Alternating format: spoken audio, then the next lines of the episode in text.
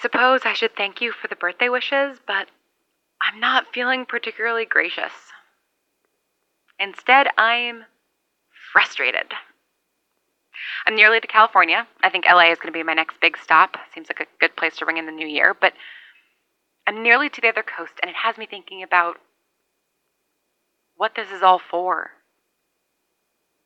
I came out here to find other people. That's what I told myself.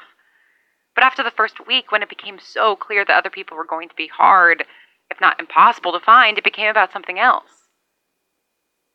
Or I allowed it to be what it was always about, which was me. I needed to get away. I needed to move forward. Literally, I guess. And then you. Even in my heart of hearts, I'm not sure I expected to find you. I'm not sure I thought I would ever speak to another person ever again, and it brought hope back into my life.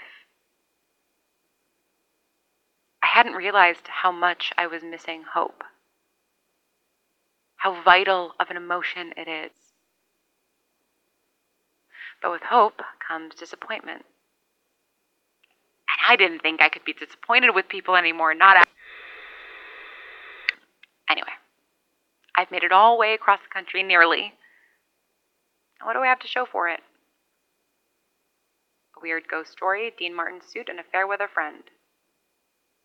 And maybe I was focused on just getting out, getting away, but I'm tired of not understanding the world. It'll be a new year soon, nineteen seventy-five. Halfway through a decade, a decade in which I've seen exactly one other person in flesh and blood.